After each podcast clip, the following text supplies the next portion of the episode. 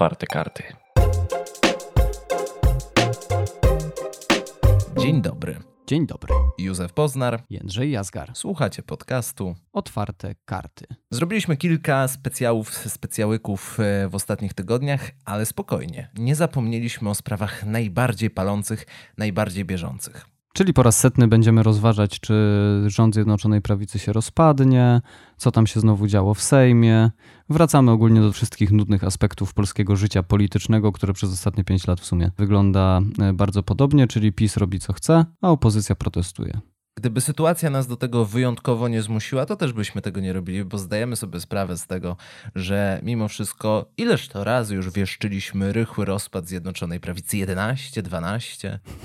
Któż by to zliczył? Ale mimo wszystko kończy się pewna epoka. Adam Bodnar wypada ze stanowiska Rzecznika Praw Obywatelskich. Z jednej strony wszyscy wiedzieliśmy, że to nastąpi, ale jednak mimo wszystko uderza to nas jak jak młot. Dlatego w dzisiejszym odcinku, oprócz analizowania e, stanu obecnej polityki i tego, czy ten parlament wreszcie jebnie, czy nie jebnie, spróbujemy w jakiś sposób podsumować tą kuriozalną i dziwaczną sytuację wokół Adama Bodnara. Zapraszamy.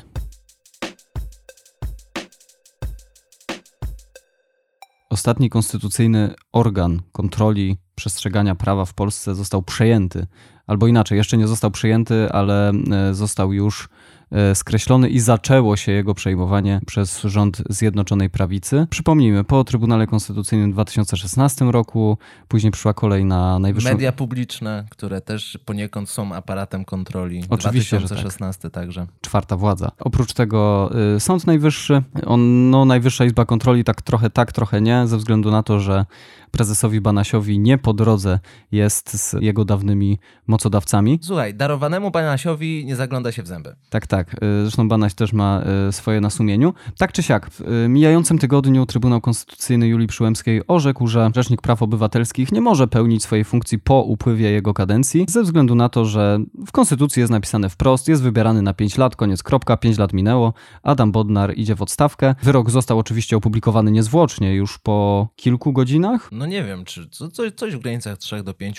Na pewno jednak było to mniej niż jedna doba. No i to też pokazuje, że co? Można, da się. Da się przestrzegać konstytucji. No trochę nie do końca, bo jednak pomimo tego, że szybko został ten wyrok opublikowany, to jednak sam ten wyrok budzi dużo wątpliwości, może nie tyle konstytucyjnych, no bo od ich rozstrzygania jest Trybunał Konstytucyjny, ale... Który ma część sędziów, właściwie teraz już prawie wszystkich wybranych niekonstytucyjnie. To swoją drogą, ale najśpieszniejsze jest to, że ten wyrok i zasadniczo zasady, w jaki ten wyrok powinien zapadać, są niezgodne z ustaleniami, które sam PiS wprowadził do tego, jak powinien funkcjonować Trybunał Konstytucyjny. Tutaj już wchodzimy w takie prawnicze drdymały, natomiast y, jeżeli chodzi o y, sam wyrok, no to Konstytucja mówi, że powinien on zostać opublikowany niezwłocznie po wydaniu orzeczenia, czy w tym przypadku nawet część prawników mówi o tym, żeby nie mówić o wyroku, a o jakimś tam rozstrzygnięciu, no bo jako, że sędziowie Trybunału nie są wybrani zgodnie z zasadami prawa, no to też nie są to wyroki, a jedynie jakieś tam rozstrzygnięcia, które nie mają mocy prawnej. Ale tak jak mówiłem, to są już prawnicze takie tam dywagacje, nie będziemy w to wchodzić. Ale warto jest powiedzieć, dlaczego w ogóle ta inicjatywa, dlaczego ten wniosek w ogóle został złożony? Bo abstrahując, że to są powody polityczne, żeby w jakiś sposób usunąć tego dość niewygodnego rzecznika, który z racji patów pomiędzy Sejmem a Senatem tak jakby mógłby trwać bez końca w tej całej sytuacji. Chodziło o to, i to już mogliśmy e, słyszeć w oświadczeniu e, posła wnioskodawcy, no bo chodziło o to, i to, to nie było ukrywane w żadnym stopniu, że powody są i pobudki polityczne, no ale e, że, że, że kadencja trwa 5 lat i jakakolwiek taka ciągłość trwania tego urzędu, y, to w ogóle nie zostało wzięte pod uwagę. To y, raczej chodziło o kierowanie się zasadą, no chwila, my rządzimy. My rządzimy i nam się należy. Nam się ten rzecznik po prostu należy, chociaż już mówiliśmy y, parę, przed świętami na pewno mieliśmy dyskusję na temat tego, czy się w ogóle należy i czy jest w ogóle potrzebny ten Rzecznik Praw Obywatelskich Prawo i Sprawiedliwości. Najwyraźniej w jakimś dziwnym stopniu stał się potrzebny, co wydaje mi się znamienne, to też warto nadmienić, że ileż my już odcinków tej telenoweli, kiedy to Trybunał Konstytucyjny Julii Przyłębskiej się zbierał i tak się zbierał i się zbierał, żeby orzec i zebrać się nie mógł, aż wreszcie się zebrał. Do sprawy były przekładane dziewięć razy. Może zacznijmy od tutaj sprawy kluczowej, dlaczego nie zgadzamy się z tym wyrokiem. Tutaj dla mnie, znaczy ten argument, który jest przedstawiony i do mnie przemawia najbardziej, y, to jest to, że mm, ten wyrok stwarza taki niebezpieczny precedens, ponieważ dopuszcza wakat na stanowisku Rzecznika Praw Obywatelskich. Czyli, że przez jakiś czas tego rzecznika mogłoby po prostu nie być. Na przykład, y, nawet jeżeli PiS przegłosuje tę swoją ustawę i stworzy taki byt jak osoba pełniąca obowiązki Rzecznika Praw Obywatelskich, to tak czy siak będzie jakiś czas, kiedy rzecznika nie będzie, ani też nie będzie osoby, która by pełniła jego obowiązki, co automatycznie pozbawia nas, obywateli, w czasie tego wakatu, prawa do złożenia skargi do Rzecznika Praw Obywatelskich. A to jest nasze konstytucyjne prawo, które wynika wprost z Konstytucji artykuł 80, prawo do wystąpienia z wnioskiem o pomoc w ochronie swoich wolności lub praw naruszonych przez organy władzy publicznej. I tutaj od razu odpowiemy na głosy, które mówią, ale to on tam upolityczniony, najbardziej upolityczniony rzecznik praw obywatelskich w historii Polski. No ale kurwa, no jaki ma być rzecznik? Zarzuty o to, że Rzecznik Praw Obywatelskich wskazuje na nadużycia władzy i łamanie przez tę władzę praw i wolności obywatelskich, no to no, chyba od tego on jest, prawda? Czyli na, przecież Adam Bodnar na przykład się wstawiał nawet za kibolami, yy, przepraszam, kibicami yy, Widzewa. Interweniował w sprawie zakazu stadionowego, czy też badał yy, właśnie działania policji i słuszność podejmowanych przez policję interwencji na najróżniejszych manifestacjach i to nie tylko tych organizowanych przez na przykład ogólnopolski strajk kobiet, ale również w trakcie Marszy Niepodległości.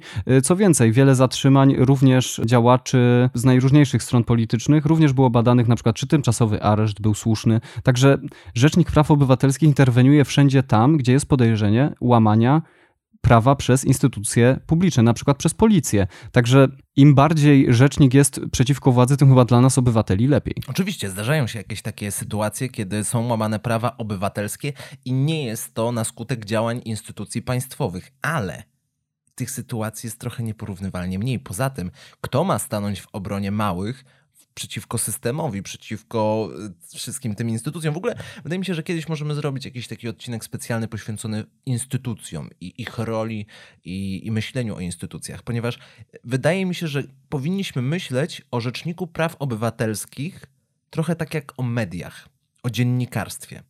Dziennikarz z założenia Przynajmniej myśląc o tym z perspektywy, bo, bo, jest kilka różnych teorii dziennikarskich, ale myśląc o tej najpopularniejszej teorii, jak wcześniej wspomniałeś, czwarta władza to jest ten organ kontrolny tych wszystkich władz. Dziennikarz, dziennikarze, media mają zawsze stać po stronie obywatela. Gdy jest spór rząd, instytucja kontra obywatel, możemy się nie zgadzać z tym obywatelem, to jednak z perspektywy dziennikarskiej, jednak stoimy po stronie obywatela. Media, które stoją po stronie rządu, to są tak zwane gówno media. I to bez względu na to, po której stronie sporu politycznego jesteśmy. Chodzi tutaj w tym momencie o to, jaką rolę te instytucje powinny pełnić. Więc, gdy mówimy o Rzeczniku Praw Obywatelskich, który jest upolityczniony, trochę ogarnia mnie pusty śmiech, ponieważ okej, okay, Urząd Ochrony Klienta i Konsumenta to jest taki urząd, w którym mógłbyś, moglibyśmy się doszukiwać tego, że no może jest nieupolityczniony, może nie powinien. RPO powinien być upolityczniony w jakimś stopniu, ale nie na zasadzie takiej, że jest związany z jakąś partią, tylko na zasadzie takiej, że siedzi w tej polityce, babrze się w tą politykę i jest przeciwko tym politykom. I jak ktoś mi mówi, że RPO był upolityczniony, Adam Bodnar był upolityczniony, bo, bo, bo, bo Platforma, bo coś tam, to ja pragnę przypomnieć wszystkim tym, którzy tak twierdzą, jakie były komentarze na temat Adama Bodnara w 2015 roku. Bo Platforma Obywatelska wcale tak chętnie na Bodnara nie głosowała. Padały głosy, że jest zbyt lewacki, w ogóle niedopasowany do rzeczywistości. Radosław Sikorski, jeden teraz z najpopularniejszych liberałów na Twitterze, to on był jednym z głównych przeciwko Bodnarowi, bo mu się nie podobało to, że jest za równością małżeńską, za w ogóle adopcją y, dzieci przez pary homoseksualne, bo przecież Adam Bodnar wtedy wychodził z Helsińskiej Fundacji Praw Człowieka. Więc ja wiem, wyborcy mają pamięć złotej rybki i takich rzeczy nie pamiętają, bo wygodnie jest nie pamiętać. Jeszcze tylko na koniec przypomnę, że Adam Bodnar e, powiedział, kiedy ta dyskusja dotycząca aborcji była e, najgorętsza, że no, aborcja nie jest prawem człowieka. Także no ciężko mu tutaj zarzucić e, w tej sprawie jakąś stronniczość, to jest bardziej prawo y, jakieś tam polityczne. No dobra, już nie będziemy tutaj właśnie wchodzić w te y, prawnicze rozważania. Wróćmy właśnie do tematu samej rozprawy przed Trybunałem Konstytucyjnym. Roz, termin tej rozprawy był przekładany dziewięć razy. Dlaczego? Nawet w tym Trybunale Konstytucyjnym Julii Przyłębskiej, gdzie większość sędziów jest wybranych przez y, Prawo i Sprawiedliwość, chociaż na przykład sędzia Pszczółkowski już y, się wyłamał, już nie jest tak lojalny wobec tych, którzy go wybrali. Nawet tam nie było zgody co do tego, czy można taki wyrok wydać. No i po prostu tutaj był lęk przed tym, żeby, broń Boże, nie było żadnego zdania odrębnego, właśnie tak jak w przypadku wyroku, czy też rozstrzygnięcia w sprawie tej jednej z tych przesłanek aborcyjnych z października ubiegłego roku. Także finalnie skład orzekający składał się z pięciorga sędziów, w tym również z Julii Przyłębskiej, tej, która stoi na czele tego pseudotrybunału. Natomiast no, Trybunał Konstytucyjny orzekł, że ten przepis ustawy o Rzeczniku Praw Obywatelskich, który mówi o tym, że w razie gdyby parlament nie wybrał jego następcy, no to Rzecznik Praw Obywatelskich pełni swoją funkcję w dalszym ciągu do wybrania tego tego następcy przez parlament. No i takie same przepisy funkcjonują w przypadku prezesów Najwyższej Izby Kontroli czy y, prezesa Narodowego Banku Polskiego. Mm, także może niech y, mm, posłowie Prawa i Sprawiedliwości poskładają jeszcze wnioski w tych sprawach, żeby uznać te przepisy za niekonstytucyjne. No a co w ogóle stoi za taką konstrukcją tych przepisów, no to, że na przykład właśnie Najwyższa Izba Kontroli czy Rzecznik Praw Obywatelskich to są organy, które, właśnie to są te organy y, kontroli, o których mówił Józef, one mają gwarantować realizację zadań przez te organy w sposób nieprzerwany, czyli tak, żebyśmy my, obywatele, mieli cały czas na przykład prawo do złożenia, mm, do wystąpienia na przykład z wnioskiem właśnie o pomoc w ochronie tych swoich wolności i praw. Tutaj było wiele nieprawidłowości, jeżeli chodzi już o samo formowanie tego składu, ponieważ y, na przykład Rzecznik Praw Obywatelskich nie został został jako strona tego postępowania, nie został poinformowany o zmianie składu orzekającego, ponieważ e, finalnie w tym składzie znalazł się e, sędzia Sochański, a pierwotnie miał tam się znaleźć e, sędzia Wojciechowski, czyli ten jeden z ostatnio wybranych z rekomendacji porozumienia z Uniwersytetu Wrocławskiego sędzia. No i ta zmiana była bezprawna, łamiąc wprost przepisy ustawy o organizacji i trybie postępowania przed Trybunałem Konstytucyjnym. I to są te ustawy, które wprowadził sam PiS. Tak, w 2016 roku zdaje się one weszły w życie. Nie sposób się zastanowić, czy faktycznie oni mieli problem z dobraniem tego składu, czy może to jest jedna z wymówek, których y, używali, kiedy grali na czas, żeby wymyślić coś, co zrobić z tym Rzecznikiem Praw Obywatelskich.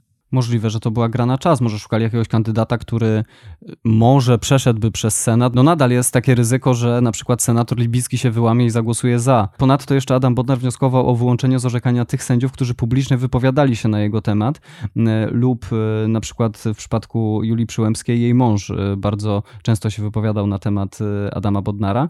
No i to automatycznie świadczy o braku bezstronności ze strony tych sędziów, którzy mieliby orzekać. To tak samo jak na przykład wasz sąsiad jest sędzią i spieracie się z nim, nie wiem, o jakąś bzdurne, jakieś bzdurne drzewo na miedzy, przykładowo. No i później się okazuje, że ten sędzia ma orzekać w jakiejś sprawie, którą toczycie z kimś innym. No to automatycznie powinniście złożyć wniosek o wyłączenie tego sędziego i on by został wyłączony, no bo on po pierwsze was zna i po drugie prawdopodobnie was nie lubi, więc y, zostałby wyłączony z tego postępowania. No i w tym przypadku powinno to wyglądać podobnie, no ale niestety. To samo się tyczy na przykład y, sędziego Piotrowicza. E, tak, to ten, który był prokuratorem w czasach PRL-u, e, ponieważ na przykład w trakcie posiedzenia Komisji Praw Człowieka w 2019 roku po pierwsze nie dopuścił Bodnara do odpowiedzi na pytania posłów i pozwalał Krystynie Pawłowicz na e, taką ostrą jazdę po Bodnarze przez kilka minut w trakcie posiedzenia tej komisji, no co też by świadczyło o braku jego bezstronności. Zresztą to, co wtedy mówiła Krystyna Pawłowicz jest obrzydliwe, nie będę tutaj tego przytaczał. I to, że zdarzały się takie sytuacje z udziałem Piotrowicza i Bodnara, to nie musi nic znaczyć ale w normalnym kraju nawet cień, cień podejrzenia, że coś mogłoby rzutować na obiektywność wyroku sędziego, jest podstawą do samowyłączenia się z tej sprawy, bo tak jest skonstruowany ten system prawniczy w krajach z rozwiniętą cywilizacją prawniczą, tak to możemy Demokratyczne państwa nazwać. prawa. Dokładnie tak. Tam, tam ci sędziowie sami wiedzą i sami czują, że coś, że okej, okay, to rzutuje na moją decyzję, więc nie powinienem tego robić. Ale mi się teraz przypomina, jak Andrzej Rzepliński, czyli też ten najbardziej upolityczniony prezes Trybunału, Trybunału w historii Polski. E, on sam właśnie kiedyś o tym mówił, że on nawet gdyby kiedyś się wypowiadał na jakiś temat, jeżeli chodzi o jakieś zagadnienia już takie stricte prawnicze, nawet gdyby on to mówił na konferencji naukowej, ale gdyby sprawa chociażby y, sprawa, która została, y, która miałaby być rozpatrywana przez Trybunał i on miałby być w składzie orzekającym i ona by nawet delikatnie zahaczała o to zagadnienie, na temat którego on się publicznie wypowiedział, nawet jeżeli by to było 10 lat temu, to on automatycznie by się z tego postępowania wyłączył, ponieważ opinia publiczna już zna jego poglądy na ten temat i on nie byłby bezstronny w tej sprawie. Natomiast jeszcze tutaj y, bardzo ciekawa była odpowiedź Trybunału na te wnioski Adama Bodnara, kiedy wnioskował o wyłączenie tych sędziów, ponieważ Trybunał podkreślił, że kontrola zgodności prawa z konstytucją koncentruje się wokół zagadnień ustrojowych. Trudno zatem, aby osoby wyróżniające się wiedzą z zakresu prawa konstytucyjnego nie miały ugruntowanych i publicznie znanych poglądów co do tych zagadnień oraz aby powstrzymywały się przed ich ekspresją. No właśnie, osoby wyróżniające się wiedzą. No i na koniec jeszcze przypomnijmy, y, bo to też było takie dość nieprzyjemne, przynajmniej mm, nie wiem, czy to dotknęło Rzecznika Praw Obywatelskich Adama Bodnara, bo nie wiem, czy jego to jeszcze rusza. Y, natomiast jeżeli chodzi o przedstawianie informacji o działalności Rzecznika Praw Obywatelskich w minionym 2020 roku w Senacie, Tyle było tych nawoływań do zgody, zjednoczmy się w obliczu pandemii, to nie teraz czas na te konflikty międzypartyjne i tak dalej. Co zrobili senatorowie PiS, kiedy przemawiał Adam Bodnar w Senacie? Mm, wyszli z sali. Opuścili salę, dokładnie. Także po prostu spójrzmy na to zasłonę milczenia, bo to naprawdę no, nóż się w kieszeni otwiera. Adam Bodnar nie będzie kontynuował tej walki, bo, no bo po co? Ta sprawa jest de facto przegrana. Jasne, mówimy teraz o wielu różnych nadużyciach związanych z tym wyrokiem, z tym trybunałem i tak dalej, ale de facto w starciu z tą machiną pisowską ten człowiek jest bez szans. Cały ten urząd jest bez szans. Co jedynie jest pocieszające, to to, że ustawa, która została uznana za niekonstytucyjną, to orzeczenie, ono wchodzi w życie po trzech miesiącach. I do tego czasu dotychczasowy Rzecznik Praw Obywatelskich może pełnić te funkcje. Chyba, żeby wyłoniono kogoś tutaj nowego. Chyba, że zostanie znowelizowany ten niekonstytucyjny, zdaniem Trybunału Konstytucyjnego Julii Przyłębskiej przepis ale na razie przez te trzy miesiące może co nieco, no jeszcze jest czas, ale nie miejmy zbyt wielkich nadziei. Bodnar Bodnarem, o tym, że z Bodnarem trzeba będzie się ostatecznie pożegnać, no to wszyscy się z tym liczyli, wszyscy się tego spodziewali. Pytanie, co dalej? Dalej w sumie nikt nie wie to się dzieją rzeczy niestworzone, bo jesteśmy po głosowaniu w Sejmie, jesteśmy przed głosowaniem w Senacie i mogą się dziać rzeczy dziwne, mogą się stać rzeczy niespodziewane. Senat, odkąd Senat stał się narzędziem w ręku opozycji, stał się bardzo ciekawą areną. Wcześniej nigdy bym nie powiedział, że w Senacie się dzieją jakieś ciekawe obrady, że w ogóle Senat nuda. To już samo wypowiedzenie tego słowa jest nudą. Ale teraz Senat jest ekscytujący. Ale zanim przejdziemy do Senatu i tego, co się tam może zdarzyć, to podsumujmy to, co się działo w Sejmie. Bo do walki o fotel Rzecznika Praw Obywatelskich na arenie sejmowej stanęło trzech kandydatów. Och, jakże to są różni kandydaci, jakże to są różne wydarzenia i zdarzenia, które się zdarzyły. Od kogo zaczynamy? No zacznijmy może od tej najbarwniejszej e, postaci wśród e, tej trójki, czyli Piotra Ikonowicza, e, który, którego kandydatura została zgłoszona przez klub Lewicy. Ze wszystkich tych kandydatów, zdaniem Polaków, jest to najbardziej odpowiednia osoba na tym stanowisku, bo tak pokazał sondaż Ibrisu dla Rzeczpospolitej. Ja tutaj od razu powiem, że nie możemy też zapominać o tym, że prawdopodobnie Piotr Ikonowicz jest, jed, jest najpopularniejszym z tej trójki, to znaczy najwięcej Polaków o nim słyszało, więc to też mogło wpłynąć właśnie na wynik. E, Sugerujesz, że ludzie odpowiedzieli tak, ponieważ jego jako jedynego Jako znali. jego jedynego kojarzyli, dokładnie. Czyli ludzie są głupi. To ty powiedziałeś. No nie, no oczywiście ludzie się nie interesują polityką, więc jasne, że będą odpowiadać wtedy na zasadzie, no dobra, tego kojarzę, to jest ten w czerwonej koszuli, to jest ten brat Magdy Gessler. To jest, to jest ten... ten, który bronił y, lokatorów przed eksmisjami. To, to, jest ten, co bo to są najpopularniejsze obrazki, no dokładnie. Tak, no jasne.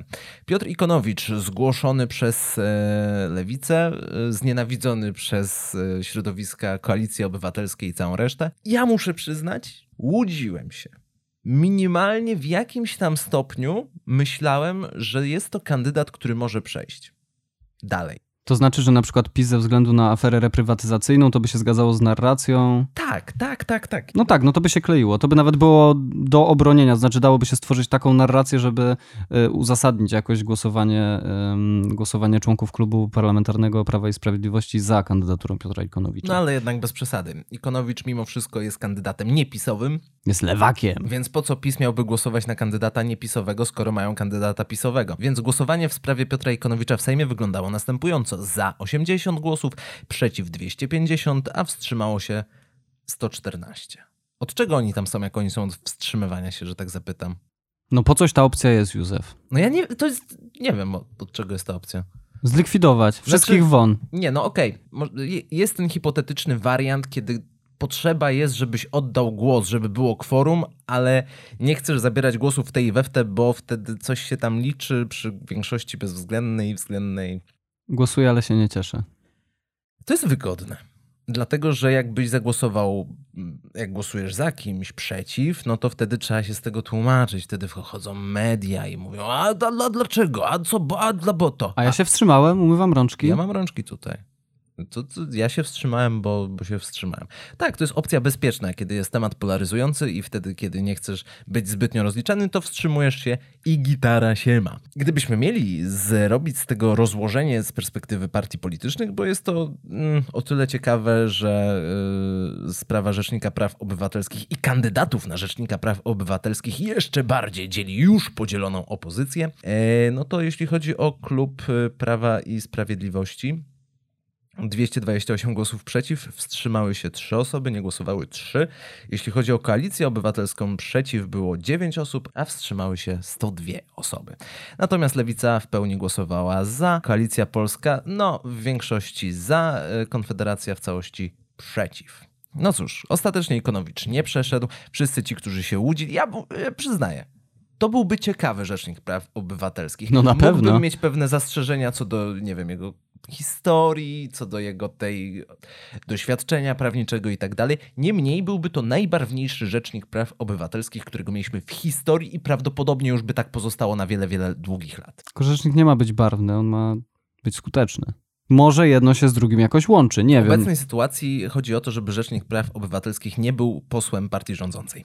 Dokładnie. A właśnie posłem partii rządzącej jest Bartłomiej Wróblewski, zdobywca korony ziemi. I to on y, został wybrany przez Sejm na Rzecznika Praw Obywatelskich. No z tym, że jeszcze tę kandydaturę musi zatwierdzić Senat, gdzie prawdopodobnie ta kandydatura nie przejdzie. Natomiast był jeszcze trzeci kandydat, również kandydat y, opozycyjny, Sławomir Patyra, który został zresztą ogłoszony w Rzeszowie jako kandydat na Rzecznika Praw Obywatelskich. I tutaj za były 204 osoby, przeciw 232, a wstrzymało się 16 osób. I jeżeli chodzi o tego kandydata na Rzecznika Praw Obywatelskich, tutaj prawie cała opozycja głosowała tak samo, czyli za.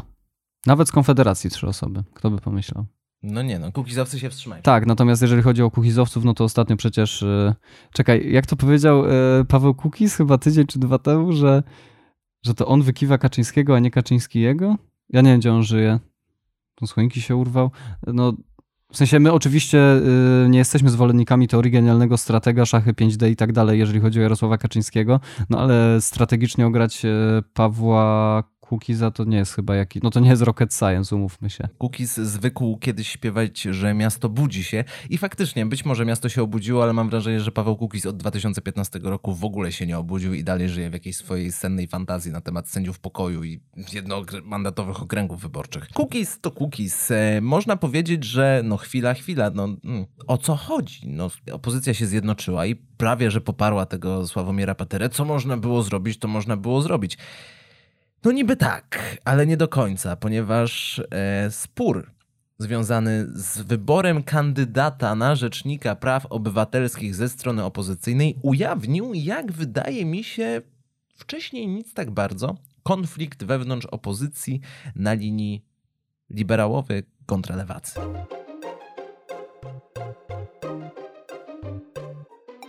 Jak już jesteśmy w tym Sejmie I w tych konfliktach. i w tych korytarzach, kuluarowych rozgrywkach, no to już zostańmy w tym parlamencie, no bo tam ostatnio spore tarcia, nie tylko w Zjednoczonej Prawicy. Może najpierw zacznijmy od tego, że e, Gowin e, coraz bardziej stawia się okoniem, jeżeli chodzi o Zjednoczoną Prawicę.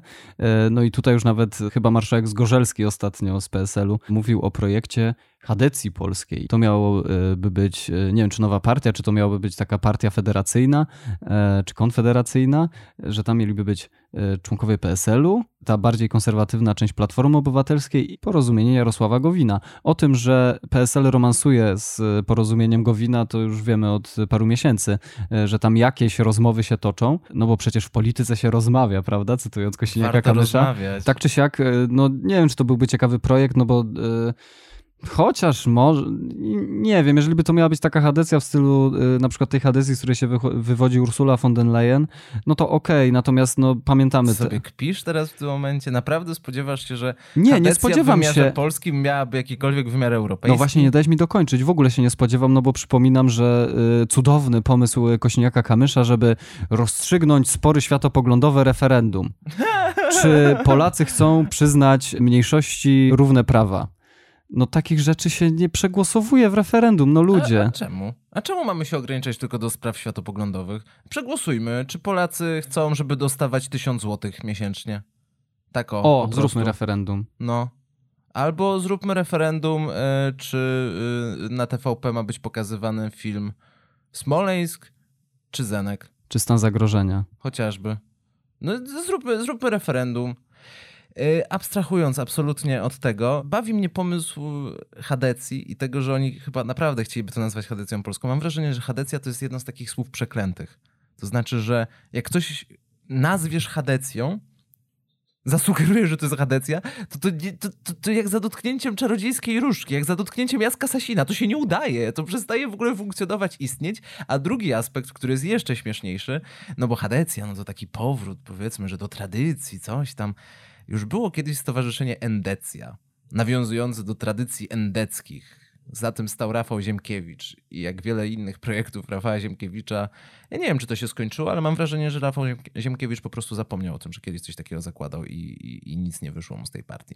Więc gdy PSL wyciąga swoje najcięższe działa i mówi, słuchajcie, robimy rebranding, rozstajemy, przestajemy być koalicją polską, zostajemy chadecją polską, no to ja mogę tylko powiedzieć, powodzenia. No. Ja powiem ci tak, ale z perspektywy PSL-u to chyba by nie było najgłupsze z tego względu, że no, oni już ten elektorat wiejski, te swoje agrarne korzenie gdzieś tam utracili, to znaczy moim zdaniem oni już nie są w stanie odbić e, wsi, a nawet jeżeli są w stanie, to na pewno nie, nie są w stanie przekonać do siebie tylu wyborców mieszkających na wsi, e, ilu kiedyś tam mieli. Także no dla mnie, znaczy według mnie ta ścieżka już jest dla nich zamknięta. A, no i też przypominam, że przecież oni właśnie e, dostali się do Sejmu w 2015 roku, głównie dlatego, że y, mieli część postulatów właśnie na przykład dla małych przedsiębiorców.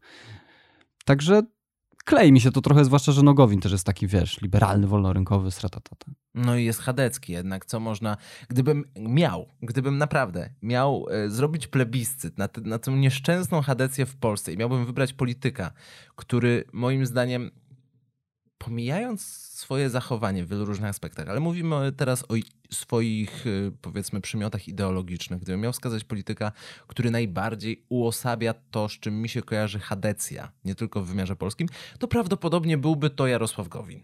Mimo wszystko, mimo, naprawdę, mimo wszystko byłby to Jarosław Gowin. Koalicja Polska, ludzie z PSL-u, nie wiem. Gdzie nie spojrzeć, PSL naprawdę stroni od zabierania stanowiska. PSL okopuje się w swojej własnej neutralności i bezpłciowości. I to byłaby dobra strategia, gdyby może mieli 15%, ale mają tych procent tyle, że są na granicy progu wyborczego. W sondażach, niektóre więc- sondaże już często pod progiem. więc nie stawia się wszystkiego na obronę w momencie, gdy traci się trzy gole. To, to, to, to raczej nie jest zbyt dobra strategia. Ale z drugiej strony, no nie jestem w PSL-u i nie chcę im doradzać, więc no nie wiem, niech sobie radzą jak chcą. Mogę to tylko oglądać z zainteresowaniem, co też znowu wymyślili. Mówiliśmy już o konflikcie między lewicą a liberałami, czy też nazywanymi w internecie lewakami i lipkami. I ten konflikt poniekąd y, został zapoczątkowany przez y, kandydaturę Piotra Ikonowicza, ale okazuje się, że teraz jest coraz to więcej tematów, które tę tak zwaną koalicję 276 dzieli niż łączy. I faktycznie, jeżeli ten kurs będzie się utrzymywał, to może wreszcie uda się lewicy odróżnić, wyodrębnić się od koalicji obywatelskiej i udowodnić, że ten popis, tak zwany, ten stary, dawny popis, yy, wciąż jest wiecznie żywy i między Platformą Obywatelską a Prawem i Sprawiedliwością nie ma zbyt wiele różnic. Bo z jednej strony oczywiście konflikt o tego Ikonowicza, ale o wiele lepszy i ciekawszy był konflikt na Twitterze związany z pracą dzieci, bo to Adrian Zandberg rzucił hasło, że "Ej, słuchajcie, praca, praca dla dzieci to, to nie jest dobry pomysł, to, to, to jest beznadziejne. Co podchwyciło naprawdę sporo osób, w dużej mierze dziennikarze, którzy gdzieś tam się kojarzą ze środowiskami liberalnymi, takimi jak powiedzmy Agnieszka Gozdyra, ale także politycy. Politycy ci najbardziej liberalni, neoliberalni, jak na przykład Katarzyna Lubnauer z Koalicji Obywatelskiej, którzy stwierdzili, jak to? Za moich czasów to myśmy spali w 15 w jeziorze i było dobrze i praca była i chłop się cieszył, że praca była. Co ty teraz, Adrian, pieprzysz? To jest jeden z tych czynników. W ogóle byłbym zachwycony, gdyby ten temat z bańki twitterowej związany z pracą dzieci przeniknął faktycznie do dyskusji w sali plenarnej w Sejmie, bo to jest ciekawy temat z perspektywy politycznej, z perspektywy tego zagadnienia, które y, jest poruszane, to swoją drogą, ale z perspektywy kreowania dyskusji medialnych. To byłby bardzo fajny temat. E, I jest to znak, że wydaje mi się, że te plany, jakoby opozycja miała pójść jednym wiernym szlakiem do wyborów. Nie, to się nie zdarzy. Głównie przez to, że teraz obserwujemy właśnie tą erozję relacji między koalicją obywatelską a lewicą.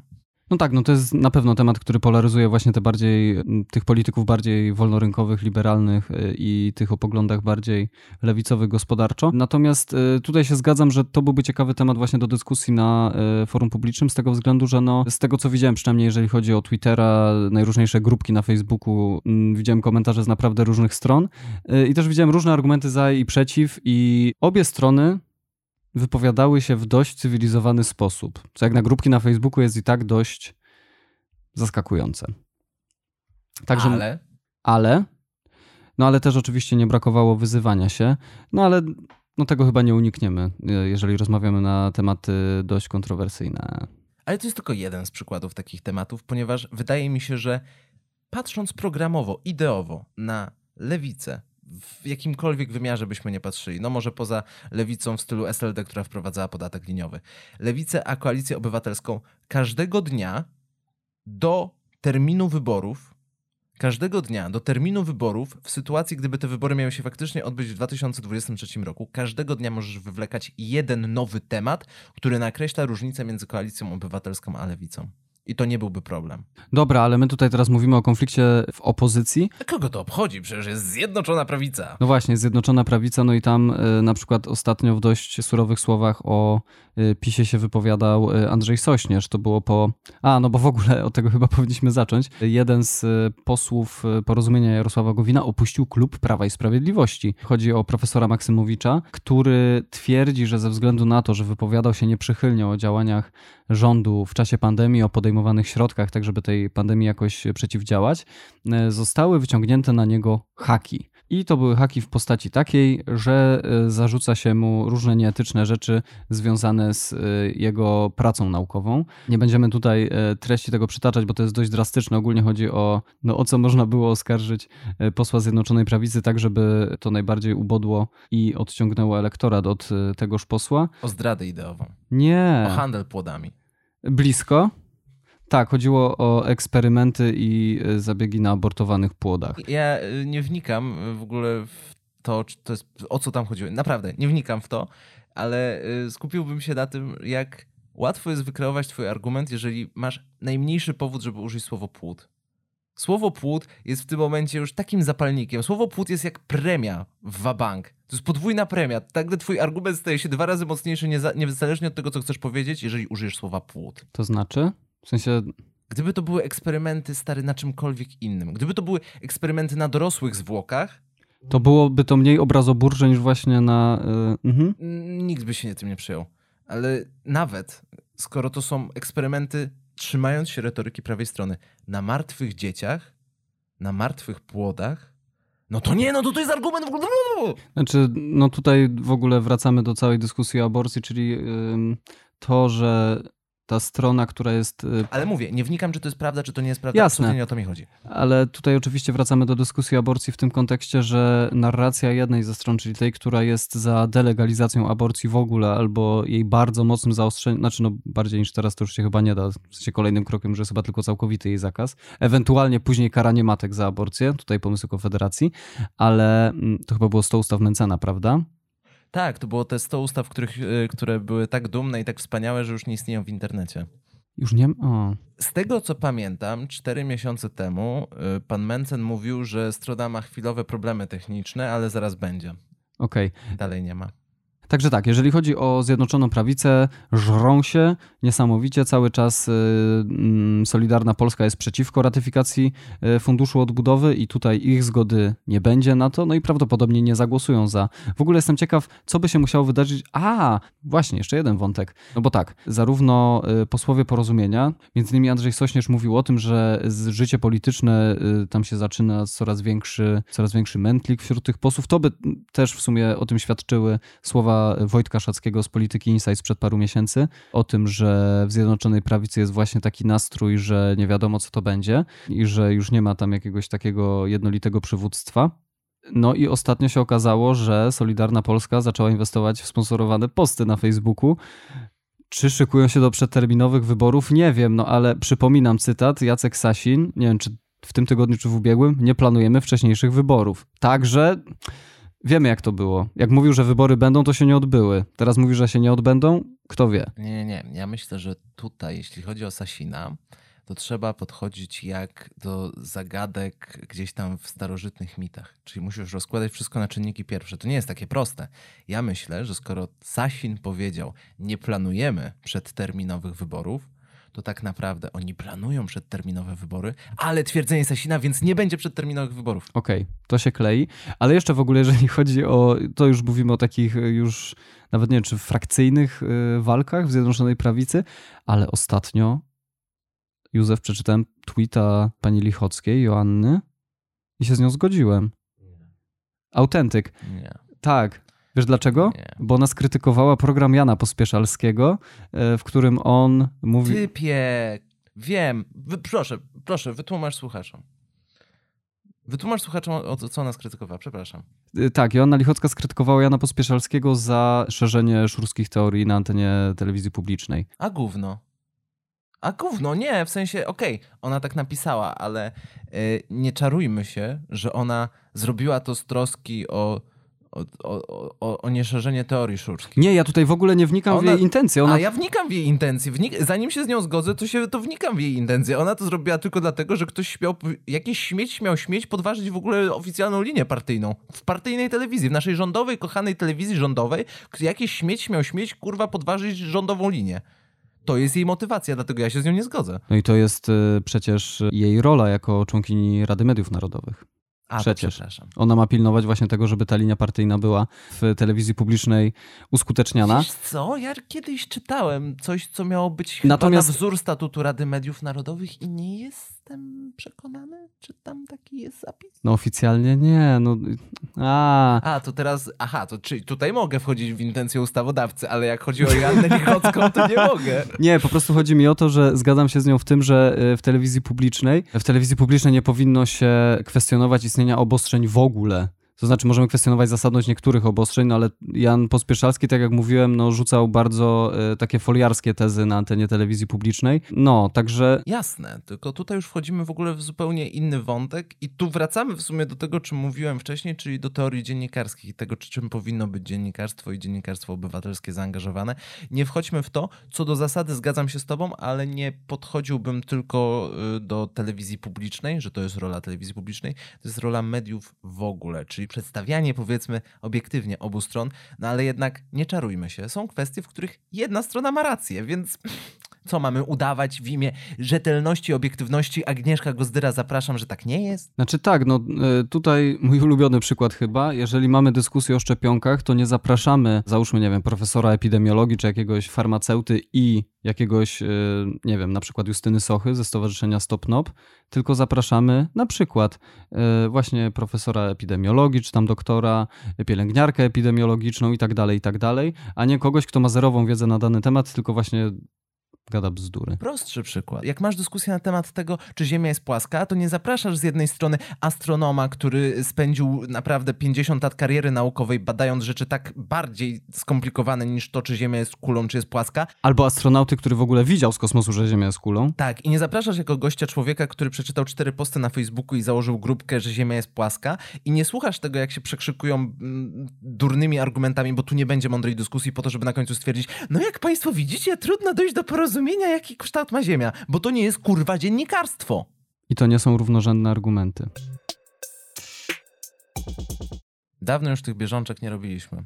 I to jest za zasadniczy problem. Czy my mamy robić te bieżączki, czy się skupiać na tych materiałach bardziej ponadczasowych? Dawno tej bieżączki nie robiliśmy i wydaje nam się, że wszystko, żeby powiedzieć o wszystkim, co ważne, a tutaj nagle się okazuje, że wszystko jest ważne, a za kilka tygodni, miesięcy okaże się, że tak naprawdę no może poza tym Rzecznikiem Praw Obywatelskich, to nic o czym tutaj mówiliśmy nie było ważne. Tak czy siak. I to ja to powtórzę, bo już mam wrażenie, że to mówiłem ze trzy razy. Interesujące rzeczy nadchodzą do oglądania, jeśli chodzi o sferę polskiej polityki, bo mogą się dziać rzeczy niestworzone. Do tego się nie posunął. Niech się żrą, teraz to już na pewno. Róbcie Niech tak się dalej. żrą. Róbcie tak dalej. to- PiS będzie miał konstytucyjną, dokładnie. Zróbmy kiedyś cały odcinek, który po prostu będziemy wymieniać się najbardziej wyświechtanymi sloganami. Z facebookowych grupek. Z facebookowych grupek, czy też nawet niekiedy z Widzisz politycznego dyskursu. To są moje rękawy, z których się wysypują właśnie te wyświechtane argumenty. Mam ich po prostu w zanadrzu setki. A jak są setki argumentów, to nie ma żadnego dobrego. Cytując klasyka, mówimy: Dość. skupiajcie się na polskiej polityce i słuchajcie otwartych kart. Tylko też nie miejcie za dużo otwartych kart nigdy, bo to później źle wpływa i na przykład Józef zawsze ma dużo otwartych kart i później nie może znaleźć, jak mu na przykład ktoś dzwoni na Facebooku. To taka lifestyle'owa porada na sam koniec. Jędrzej tak mówi, dlatego że jego komputer nie jest w stanie otworzyć dwóch, dwóch okienek chroma, więc dlatego ma z tym problem. To się wytnie. Okej. Józef Poznar, Jędrzej Jazgar. dzięki wielkie. Słuchajcie otwartych kart na podcastach i wchodźcie na nasze media społecznościowe, zwłaszcza na Instagrama, bo Jędrzej go zaczął prowadzić jakoś porządnie, więc może będzie się pojawiał lepszy content. Zdecydowanie też y, do końca jeszcze nie wiem, czy tam będzie bardziej memowo, czy bardziej poważnie. Mam nadzieję, że uda nam się znaleźć złoty środek.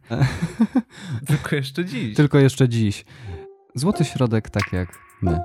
Trzymajcie się. Do usłyszenia.